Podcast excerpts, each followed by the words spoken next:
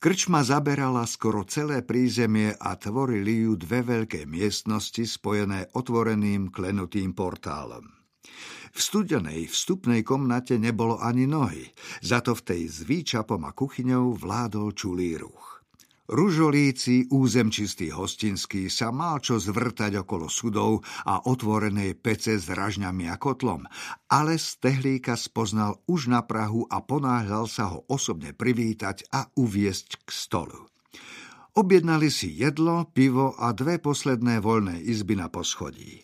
Stehlík siahol po mešci, ale Štajn ho zastavil a blisol strieborným toliarom s profilom cisára Rudolfa – Pozývam vás, pán Stehlík.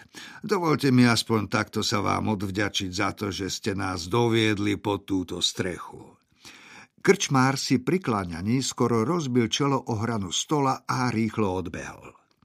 Štajn sa krátko rozhliadol a pohľad mu zaletel do tienistého kúta oproti výčapnému pultu. Naježené obrvy sa mu opäť stretli pri zvraštenom koreni nosa – Tisíc striel to páralo, zaklial. Čo je zasa toto? Stehlík a Jaroš sa obzreli.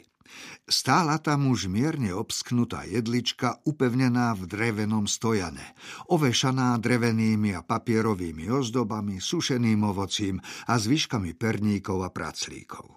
Na jednom motúziku sa dokonca hojdal špajdľou prepichnutý konček jaternice.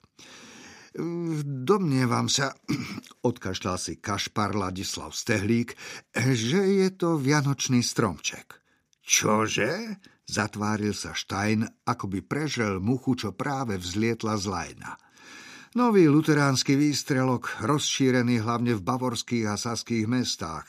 V predvečer narodenia pána si vo svojich príbytkoch postavia ihličnatý strom, boha toho ozdobia, no a varí im nie dobrý Betlehem s Jezuliatkom, Jozefom, Máriou a tromi kráľmi?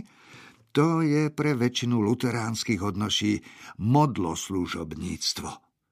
Štajnovi navreli žili na sluchách takže si radšej dovlečú do domu takúto ohavnosť, ktorá na stohonov smrdí pohanským posoráctvom?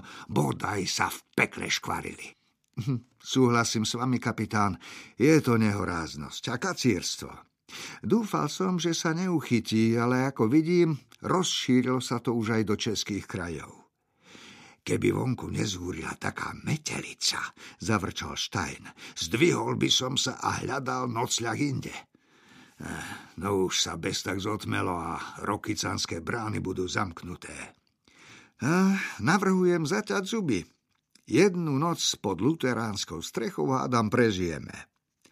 Jačmené pivo malo farbu lesného medu, akurátnu horkosť a dnes sa podávalo zohriaté, takže čoskoro rozmrzli na tele i na duchu.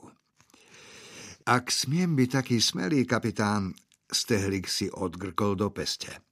E, čo vás vlastne ťahá do Plzne? Po toľkých rokoch, navyše v období tak nežičlivom precestovanie. Usudzujem, že nejde o bežnú zdvorilostnú návštevu. Unavenému Štajnovi nebolo príliš do reči, ale vďačil mladíkovi za toto útočisko, nuž nechcel byť nezdvorilý. E, pred niekoľkými dňami som dostal list od svojho brata. Je plzenským hajtmanom. Zrejme ho poznáte. No veľmi dobré. Leopold Stein je vážený mešťan, muž pevný zásad, vzor mravopočestnosti. Panuje názor, že odkedy má pod palcom mestské hliadky, Plzeň je o poznanie bezpečnejším mestom ako predtým. Obávam sa, že toto tvrdenie teraz dostalo vážnu trhlinu, majstre. Brat ma v liste požiadal o pomoc. Týka sa vyšetrovania závažného zločinu. Stein zdvihol ruku, lebo videl, ako sa stehlík nadýchuje. Chápem, že sa vám na jazyk tisnú otázky, ale nemal by som o tejto záležitosti vôbec hovoriť. Tým skôr, že nepoznám podrobnosti a z náznakov v liste by som splietal iba dohady. Stehlík zvesil plecia ale po ďalšom dúšku piva prikývol. Rozumiem. Nuž, nerád počujem, že sa v mojom rodnom meste udialo niečo, čo si žiada prítomnosť takého chýrneho vyšetrovateľa. Váš pán brat má povesť človeka na pravom mieste. Ak sa dostal do úzkých, vec musí byť vážna. Ah, tiež si to myslím. Pritom by sa jeden nádejal, že s prítomnosťou panovníka bude v uliciach Plzne bezpečnejšie. Okrem meskej hliadky drží stráž cisárova garda, celý jazdecký pluk i mušketieri. Mm, váš výraz prezrádza, že nesúhlasíte, kapitán. Stein viackrát klapol cínovým vekom holby. Prežili ste niekoľko rokov v mestách pražských. Povedali by ste, že sa tam vďaka presídleniu jeho veličenstva z Viedne znížila zločinnosť? Dobrá poznámka, kapitán, uznal Stehlík. Pražský kadvraj nikdy nemal toľko práce ako v posledných rokoch. Na stole pristála drevená misa s dusenou baraninou a tácňa s pečenými klobásami a kopou kvasenej kapusty. Muži si trhali z bokníka chleba a podkladali ho pod drevené lyžice, ktorými načierali do spoločných nádob. Akurát si objednávali tretiu a zároveň poslednú holbu piva, keď sa za oknami zamihotali svetlá lampášov a na dvore sa strhol rozruch, ktorý prehlušil aj húkot vetra.